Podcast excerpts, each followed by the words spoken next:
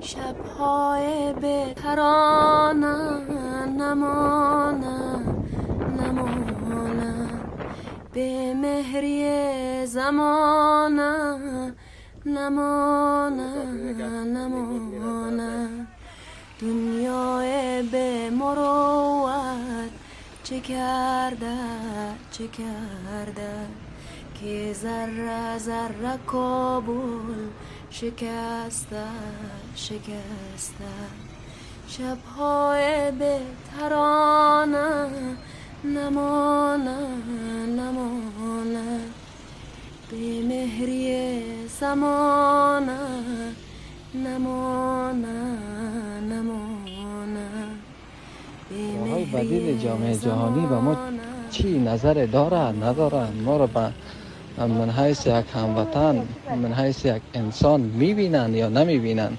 برادر افغانم هیچ کس ما رو به حیث یک انسان نمی‌بینه. جوانای ایران و افغانستان مثل برگ های پاییزی میریزن. دست دست اسیر گلوله و ویروس و خمپاره و جلادهای سیاسی میشن و در جوونی آرزوهاشون پرپر میشه و خونواده ها و مادراشون ازادار و هیچ کس به فکر من و تو نیست جامعه جهانی به فکر پر کردن جیب خودشونن چین اعلام کرده که در صورت تسخیر کابل توسط طالبان آماده است اونا رو به عنوان دولت قانونی افغانستان بپذیره. ایران طالبان رو امارت اسلامی نامیده. دولت مردای امریکا از طالبان قول گرفتن در صورت تسخیر کابل به سفارت امریکا حمله نکنند. در این حال امریکا، بریتانیا و کانادا در حال خارج کردن دیپلمات ها و کلا همه شهروندای خودشون از افغانستانن. اما از اون طرف به گزارش دیلی میل طالبان خونه به خونه میرن و دخترای دوازده ساله رو به اجبار به عقد خودشون در میارن و اونا رو مجبور به بردگی جنسی می‌کنن.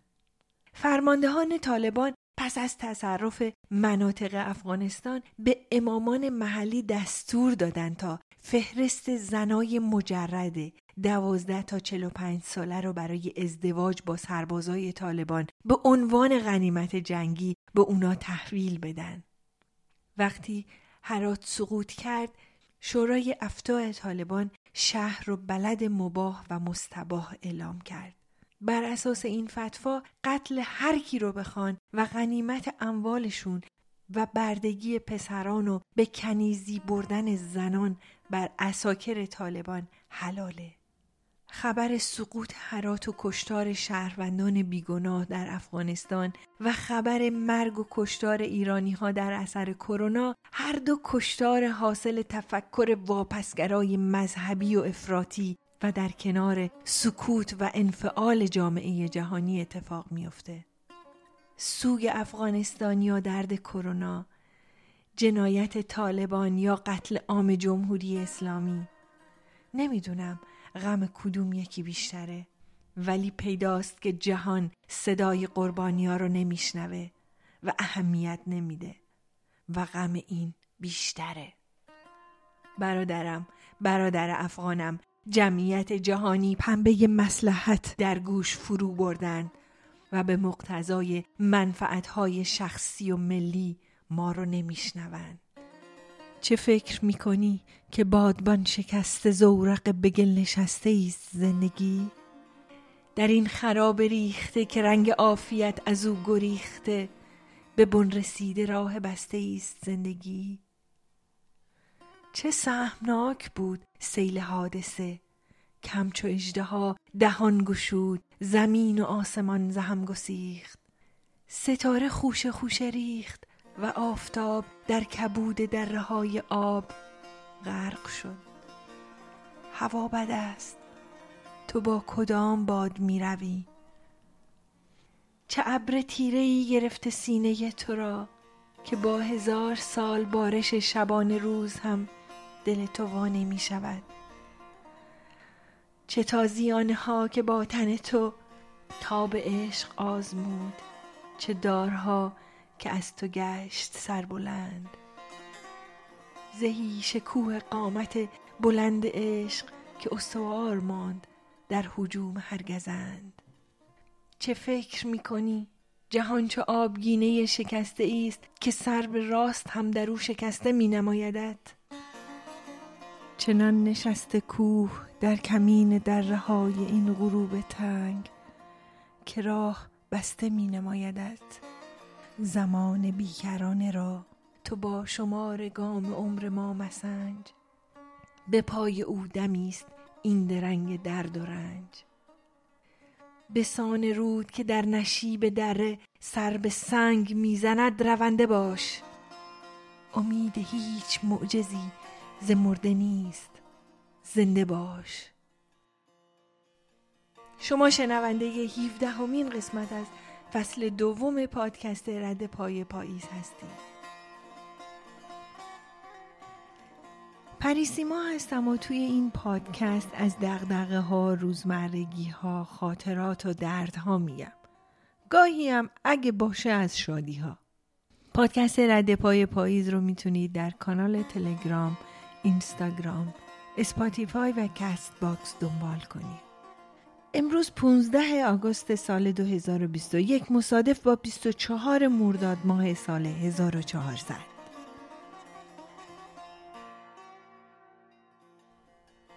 مثل همیشه دیرم شده بود. با یکی از دوستام که یه خانم اتریشی خیلی وقت شناسه قرار داشتم و برای اینکه سر وقت برسم باید میدویدم تا به قطار برسم وگرنه سه دقیقه باید منتظر قطار بعدی میموندم و دقیقا سه دقیقه دیر می‌رسیدم. همیشه به خودم میگم پنج دقیقه زودتر بزن بیرون که نخوای این همه عجله کنی. خیلی از دوستان تأخیر پنج تا ده دقیقه رو اصلا تأخیر نمی‌دونن و خیلی خونسرد و راحت دیر می‌رسن. اما به خودم میگم که تو که اینقدر برات مهمه که وقت شناس باشی چرا فقط یکم زودتر راه نمیافتی؟ یادم دوبه که بودم به سر وقت رسیدن معروف بودم. سر کار ساعت ورود و خروجمون رو انگشت می‌زدیم. یه بار رئیسم با تعجب گفت تو چطور می‌تونی همیشه رأس ساعت هشت انگشت بزنی؟ نه دیرتر و نه زودتر. یا به هم می‌گفتن شاید تو اصلا ایرانی نیستی آخه ایرانیا به خصوص خانمای ایرانی به موقع اومدن و دیر نیومدن رو بیکلاسی می‌دونن منم با عصبانیت جواب می‌دادم اصلا اینطوری نیست چرا همه چی رو ملیتی می‌کنید؟ چه ربطی به ایرانی بودن داره؟ واقعیتش اینه که اولا جونم در میومد و جونم در میاد تا به موقع برسم و اونا اینو نمی‌دونستن. و دوما مدیریت زمانم ضعیفه. به خاطر همینم همیشه باید هم تا به موقع برسم. متاسفانه. به هر حال داشتم می‌گفتم که با یه خانم اتریشی خیلی خیلی وقتشناس قرار داشتم و داشتم میدویدم که به قطار برسم وگرنه سه دقیقه باید منتظر قطار بعدی میموندم و دوچار تأخیر سه دقیقه ای می‌شدم. پله برقی پایین می‌رفت. منم برای دوچندان کردن سرعتم روی پله برقی میدویدم که نمی‌دونم چی شد. پام پیچ خورد یا یه اتفاق دیگه ای افتاد تا عادلم از دست دادم و روی پله قل خوردم. اونجا بود که فهمیدم فلزی که باهاش پله برقی ها رو می‌سازن چقدر سفت و محکمه. ضربه هایی که پله های بعدی و بعدی به کمر و دست و پام می‌زدن نالم رو در می آورد هرچی اینور و اونور دست دراز می‌کردم. چیزی به دستم نمی‌رسید که بگیرمش و بتونم ازش کمک بگیرم تا بلند شم. همونطور که قل میخوردم دستام و حایل صورتم کرده بودم و آخ و اوخم بالا بود. داشتم فکر می‌کردم چقدر پله ها زیادن و کم کم به وخامت اوضاع پی میبردم که دیدم یه آقایی که سر تا پا سیاه پوشیده بود دستاش رو روی دسته های پله برقی گذاشته و خیلی سریع داره از پله برقی که دیگه پایین نمی‌رفت چون که دکمه توقفش رو زده بود بالا بیاد وقتی به من رسید یه دستش هنوز به دسته پله برقی بود و سعی می‌کرد با بدنش و دست دیگش منو نگه داره. وقتی به خودم اومدم که پایین پله ها روی زمین دراز کشیده بودم. آقای سیاپوش بالا سرم داشت با تلفن آمبولانس خبر می‌کرد. دستشو گرفتم و ازش خواستم قطع کنه. گفتم خوبم احتیاجی نیست. فقط دو سه تا پله قل خوردم. به موقع به کمکم اومدی. گفت مطمئنی؟ خب چرا میان یه معاینه می‌کنن گفتم آره بابا مطمئنم هیچیم نیست ازش تشکر کردم و به دوستم زنگ زدم و گفتم به خاطر اتفاقی که برام افتاده یکم دیر میام و بهش گفتم یه آقای سیاه پوش جوون و خوشتیپ نجاتم داد. با هم سوار قطاری شدیم که سه دقیقه بعد می رسید. تلفنم زنگ خورد. یکی از دوستای ایرانیم بود. به فارسی شرح غذایا رو گفتم و برای اونم از آقای سیاه پوش گفتم. پرسید کجاییه؟ گفتم نمی‌دونم ماسک داره.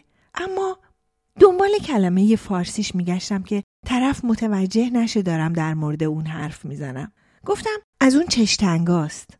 نمی‌دونم کجای خاور دور اما چشتنگه. اینو که گفتم مرد سیاه پوش زد زیر خنده و گفت این یکی دیگه واقعا جدید بود. فهمیدم که خرابکاری کردم. تلفن رو قطع کردم و ازش عذرخواهی کردم. پرسیدم فارسی زبان هستی؟ گفت آره هزارام افغانم. گفتم ببخشید ما در اصطلاح از چشتنگ برای همه ملیت های خاور دور رو همینطور مغلا استفاده می‌کنیم. نگاه عمیقی به من انداخت و گفت علا رقم این که بعضی معتقدن که نژاد ما برمیگرده به حمله مغول ها به سرزمین ایران اما در واقعیت قدمت نژاد ما از حمله مغول ها پیشتره. در خاطرات اسکندر مقدونی مشخصات قوم ما عنوان شده. گفتم چه جالب. معلوم اطلاعات خوبی در مورد نژادتون داری. گفت آره تقریبا هممون داریم. چون سالهاست به خاطر نژادمون تحت فشاریم. سالهاست که تمام توایف هزارا فقط به خاطر همین چیزی که شما گفتید چش تنگ و بینی پشوقشون. به راحتی شناسایی میشن و بعدش مورد شکنجه و آزار قرار می‌گیرن. کشته میشن و یا بالاجبار ترک دیار می‌کنن. زمینا و خونه هاشون به غارت میره و در به در و مهاجر کشورهای دیگه میشن. پرسیدم نسل کشی؟ گفت هنوز به توافق بین المللی نرسیده. اما همه نشانه های نسل کشی از اونچه که اتفاق افتاده مشهوده. اینطوری بود که علا رغم اینکه سالها با افغانها از نزدیک تماس دوستی و ارتباط خاص داشتم و با تمام بیعدالتی هایی که در حق همه مردم افغانستان و به خصوص هزارها میشه آشنا بودم اما اولین بار بود که به کسی برخورد می کردم که عمیقا درک صحیحی داره از اونچه که به سر خودش، خونوادش، تایفش و در نهایت کشورش اومده. به خصوص وقتی تأکید کرد که حتی زمانی که اسکندر مقدونی به ایران زمین حمله می‌کنه ما در همین نقاط از افغانستان سکنا داشتیم که الان به نام هزاراجات خونده میشه می‌خواست از قدمت ایل و طایفش بگه. نه از زمان حمله مغول ها که هزار سال پیش بوده بلکه تقریبا هزار سال قبل از حمله مغول ها این ملت ساکن این سرزمین بودن. به درایت این جوون واقف شدم. اما در لحن او سوای دفاع از حق تاریخی سرزمینش انزجار از مغل خونده شدنش رو هم حس کردم.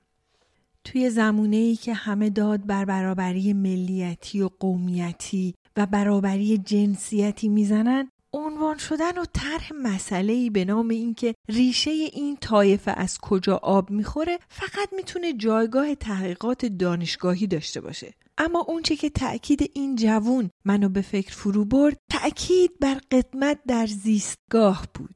بله درسته که در کشورهای مهاجرنشینی مثل امریکا، کانادا، استرالیا، نیوزیلند که کشور توسط مهاجران ساخته شده نسل اولی و دومی و سومی بودن و یا به تازگی ملیت کشور جدید و پذیرفتن و زادگاه نقش مهمی داره.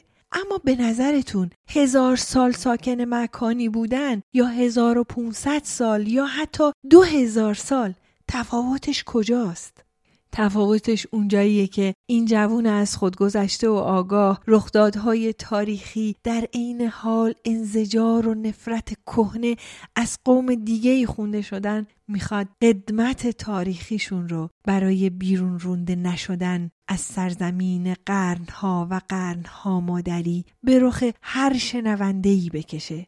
چه غریب چه آشنا چه مربوط و چه غیر مربوط این حکایت تلخ سر نهانی که آشکارا به فرزندان افغانستان تهدید، قتل، اسید پاشی، فرار و آوارگی رو تحمیل می‌کنه چشمای بادومیشون در جای جای دنیا دیده میشه و به وضوح رنج راه برای رسیدن به سرزمین دیگه برای کمی آرامش و آسایش کمی فرصت برای زندگی بهتر رو میشه توی این چشم ها دید. چند وقت پیش توی قسمت دیگه ای از پادکست رد پای پاییز در مورد نسل کشی ارامنه گفتم و از تعریفی که از نسل کشی داده میشه اینجا برای نسل کشی هزاره ها استفاده می‌کنم. در سال 1948 بعد از جنگ جهانی دوم و رخداد دهشتبار هولوکاست سازمان ملل متحد نسل کشی رو اینطوری تعریف کرد. هر گونه اقدام و مبادرت به نابودی و حذف فیزیکی بخش یا کلیت گروهی نژادی قومی ملی مذهبی یا ایدئولوژیکیه. این تعریف رو برای جلوگیری از مجازات جرم نسل کشی بیان کرد. اما قبل از اون در سال 1945 متفقین توافقنامه مبنی بر تشکیل دادگاه نورنبرگ رو امضا کردند. که در منشور دادگاه نورنبرگ برای اولین بار در تاریخ حقوق بین الملل جرائم ضد بشری به رسمیت شناخته شد. توی این منشور جرائم ضد بشری عبارتند از یک قتل عمد. دو ریشهکن کردن نسل. سه به بردگی گرفتن. چهار اخراج. و کلا سایر اعمال غیر انسانی که علیه یک جمعیت غیر نظامی ارتکاب میشه اهم از اینکه قبل و یا در اسنای جنگ رخ داده باشه هزارها از اقوام فارسی زبان بومی افغانستان و کشورهای همجوارند که در تمامی نقاط افغانستان به خصوص در مناطق مرکزی موسوم به هزاراجات یا هزارستان زندگی می کنند. به زبان دری با لحجه هزارگی صحبت می کنند. و تقریبا سی درصد از مردم افغانستان رو شامل میشن. طی اسناد تاریخی و روایت از کارتزیوس مورخ یونانی ارتش اسکندر مقدونی اونا حتی در زمان اسکندر مقدونی هم در محل کنونیشون اقامت داشتند. این نظریه رو محقق افغان پروفسور شاه علی اکبر شهرستانی، دکتر فریه، محقق فرانسوی و فلچر محقق غربی هم تایید کردند. اما این تایید شدن ها به چه دردی می‌خوره؟ چرا اینقدر مهمه که هزار سال یا دو هزار سال نژادی توی یه مکان زندگی کرده باشن؟ همونطور که در قسمت اول صحبت هامم گفتم اهمیت این موضوع در مالک یک سرزمین بودن و یا مهاجر در سرزمینی بودنه که در نهایت وقتی قومی مذهبی یا دولتی توانمندتر باشه فرقی نمی‌کنه که چقدر اونجا زندگی کرده باشه. با کشتار و فجایع بشری قوم دیگر را از خونه و آشیونه ای که حالا 100 سال یا 500 سال توش زندگی کرده و یا نسل در نسل بهش متعلق بوده بیرون می‌کنن و املاک و اموالشون رو صاحب میشن. دقیقا مثل اون اتفاقی که در قاره امریکای شمالی، استرالیا و نیوزیلند و چند جای دیگه برای بومی های منطقه افتاد. این قانون وحش یعنی دنیا به کسی تعلق داره که قدرتمندتره به درد دوران بربریت می‌خوره نه سال 2021 اما متاسفانه هنوز شاهد نسل کشی، آزار و اذیت جنسی، قتلها و بمبگذاری های ای فقط برای اثبات قدرت و در دست گرفتن اون هستیم. در این میون قرن هاست که هزارها قربانی میشن و صدای هیچ کس در نمیاد. هیچ دولتی نه تنها دولت های بر سر قدرت افغانستان حتی دول غربی به ظاهر طرفدار حقوق بشر هم سکوتی مرگبار اختیار کردند و به همین علت اسم این نسل کشی رو نسل کشی پنهان نهادند. به تمام معنا دول غربی دچار تناقضات پیچیده سیاسی شدند و سردرگمن. از یه طرف دولت سوئد جنایتکاری مثل حمید نوری رو به عنوان آدمکش و شکنجهگری که سالها جوانای ایرانی رو به دست جوخه سیاه مرگ میسپرد علنا محاکمه می‌کنه. ولی از طرف دیگه پارلمان سوئد حتی با توجه به شرایط کنونی افغانستان در پس فرستادن یا پس نفرستادن پناهندگان افغان دچار تردید و دودلیه ولی آیا واقعا سردرگمی یا بازی سیاسیه؟ این هم خودش جای تفکر داره. به هر حال در واقع نسل کشی عظیم مردم هزاره از زمان حکومت امیر عبدالرحمن خان یعنی تقریبا بین 120 تا 140 سال پیش رخ داده که بیش از 60 درصد مردم هزاره قتل عام شدند. به دو جرم دین و مذهب و نژاد زنا و دختراشون به کنیزی گرفته شدن و تمام اهالی زکور منزل از طفل تا پیرمرد کشته شدند و چهل درصد بقیه به مناطق دور و نزدیک متواری شدند. بخشی از اونا به ترکیه، عراق، سوریه، هند و ایران اومدند. حتی در روایت ها گفته شده که عبدالرحمن از پشتونهای ساکن هند دعوت می‌کنه که برگردن و حتی اونا رو تحریک می‌کنه که اگر غیرت قومی دارید بیایید و این سرزمین های حاصل خیز یعنی همون سرزمین های هزاراجات رو از آن خودتون کنید. در تاریخ تأکید میشه که دلیل نسل کشی هزارها در زمان عبدالرحمن یکی اختلافات قومی و دیگه ای اختلافات مذهبی بوده. کشتار هزارها در سالهای اخیر به دست گروههایی مثل القاعده، طالبان و داعش صورت می‌گیره. دوره حکومت طالبان در افغانستان از سیاهترین دوره ها برای هزارها توی این کشور بوده. طالبان هزارها رو به دلیل پیروی از مذهب تشیع و همینطور به دلیل نژادشون مورد آزار و اذیت قرار می‌دادند و دست به قتل عام این گروه قومی می‌زدند. این کشتارها بعد از سقوط حاکمیت طالبان در سال 2001 متوقف میشه اما تقریبا از سال 2015 تا حالا طبق آمارهای داده شده 33 حمله به هزارها رخ داده که طی این حملات بیش از یک هزار نفر کشته و دو هزار نفر مجروح شده. کشتار در زایشگاه، حمله انتحاری در ورزشگاه، انفجار در مراکز آموزشی، جشن عروسی، مساجد، جشن سال نو، تجمعات سیاسی و اعتراضات مردم و به بسته شدن مسافران در شاهراها از تکان دهنده ترین حملات بوده. در واقع کشتار هدفمند هزارها که در تاریخ افغانستان بارها اتفاق افتاده در سال 2015 با گروگانگیری 31 نفر از افراد هزارا در ولایت زابل از سر گرفته میشه. توی گروگانگیری فوریه 2015 19 تن از اسرا با شماری از تروریست های ازبکستانی که در زندانهای حکومت افغانستان بودن مبادله میشن و نه نفر از اونا از جمله تبسم دختر نه ساله هزارایی توسط گروگانگیرها سر بریده میشن. هیچ گروهی در اول به طور رسمی این گروگانگیری و قتل عام رو به عهده نمی‌گیره. اما همه سیاستمداران و خبرنگاران وقت مسئول این واقعه رو داعش اعلام می‌کنن. بعد از چندی یکی از گروه های افراطی پیرو داعش مسئولیت این عملیات رو به عهده می‌گیره. در هنگام تشییع جنازه این نه سربریده شده هزاران شهروند معترض پیکر مسافرای کشته شده رو بر دوش می‌گیرن و پس از راهپیمایی توی خیابونای کابل خودشون رو به پشت دیوارهای ارگ ریاست جمهوری افغانستان میرسونن. اونا خواهان دادخواهی برای قربانیان گروگانگیری زابل بودند که با قول مساعدت رئیس جمهور وقت اشرف غنی و دیگه رهبران دولت وحدت ملی متفرق میشن. سال بعد توی همون تاریخ همایش جنبش تبسم در غرب کابل دولت رو به بیتوجهی به خواسته های سالهای گذشته خودشون متهم می‌کنن. خانم شاهگل رضایی از اعضای مجلس نمایندگان افغانستان که خودش در همایش شرکت داشته میگه که یک سال از حادثه تبسم گذشت.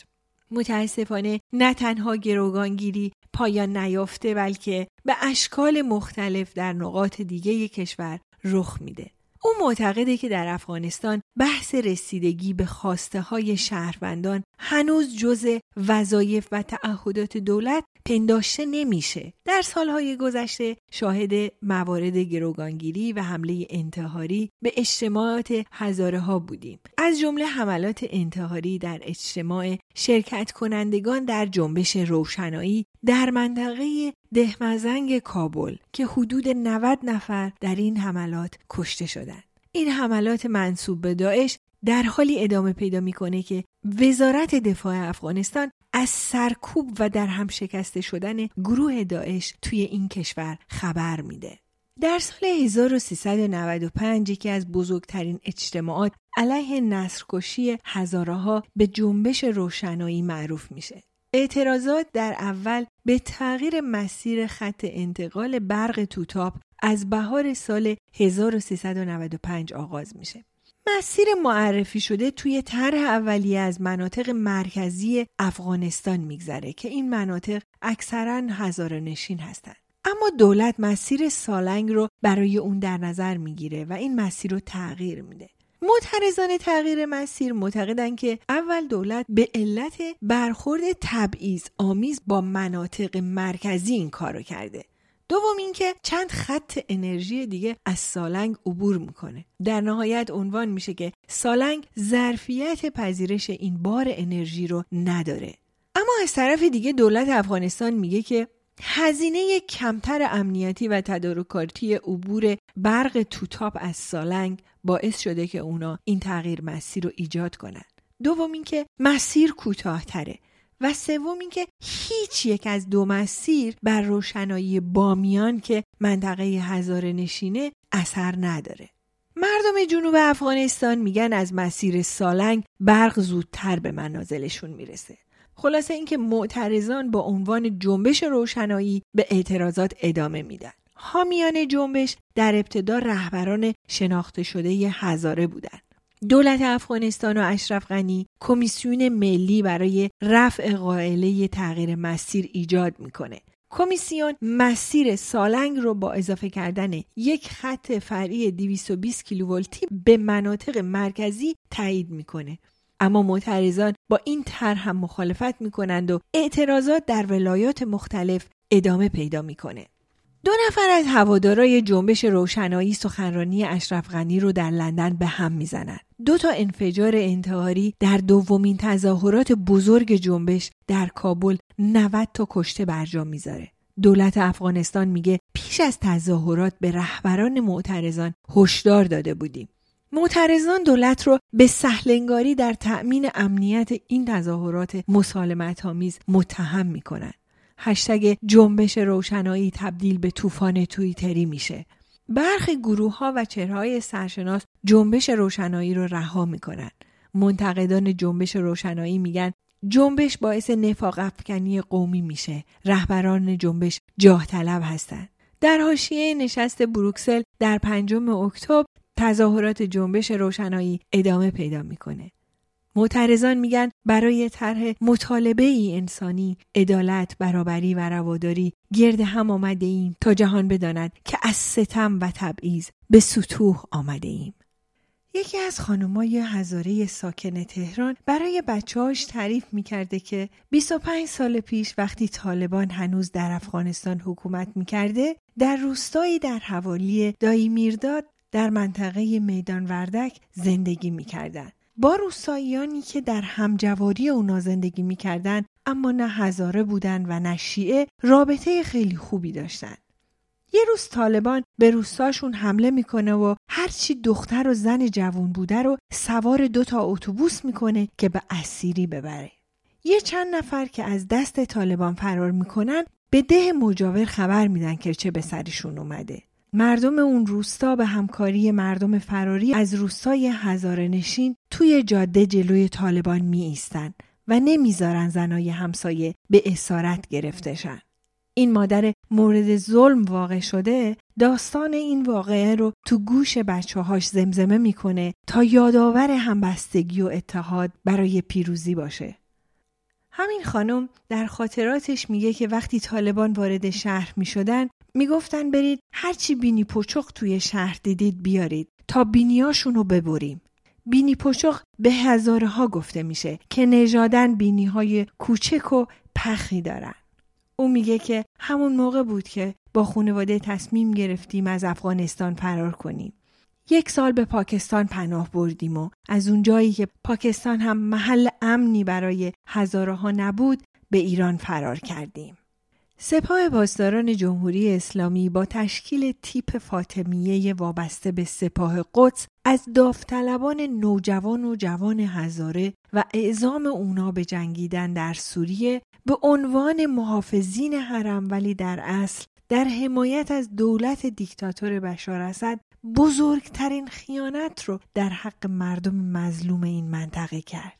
دیدبان حقوق بشر طی گزارشی اعلام کرد که حکومت ایران نوجوانان چهارده ساله مهاجر افغان رو به سوریه اعزام می‌کنه تا در کنار نیروهای بشار اسد بجنگن و در واقع از اونها به عنوان سپر انسانی سوء استفاده می‌کنه. روز 22 مهر سال 1399 حمید قریشی رئیس سازمان بسیج ادارات و وزارتخانه های سپاه تهران بزرگ اعلام کرد که به خونواده شبه نظامیان تیپ فاطمیون که متشکل از نیروهای عمدتا افغان که در جنگ سوریه کشته شدند زمین اهدا میشه.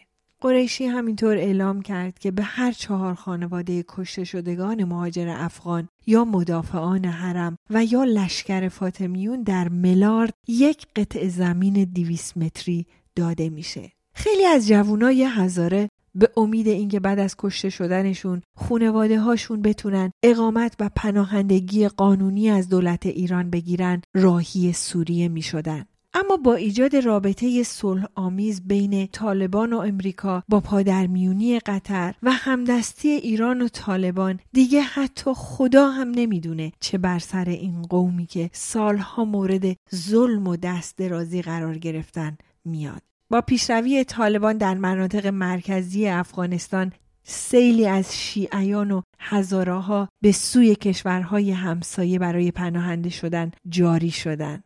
اما تمامی همسایگان به خصوص مرزداران جمهوری اسلامی اگر مردم بیپناه رو در رودخونه ها غرق نکنن کتک مفصلی بهشون می‌زنن و به طالبان آدمکش و قاتل تحویلشون میدن تا با این نسل کشی مسلم همراهی کرده باشند.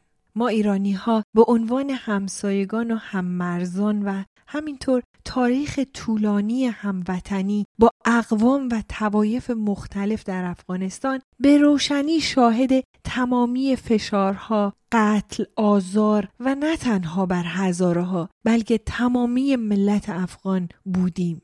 همیشه دلایل ناآرومی و جنگ داخلی در افغانستان رو اختلافات قومی یا اختلافات مذهبی عنوان کردند.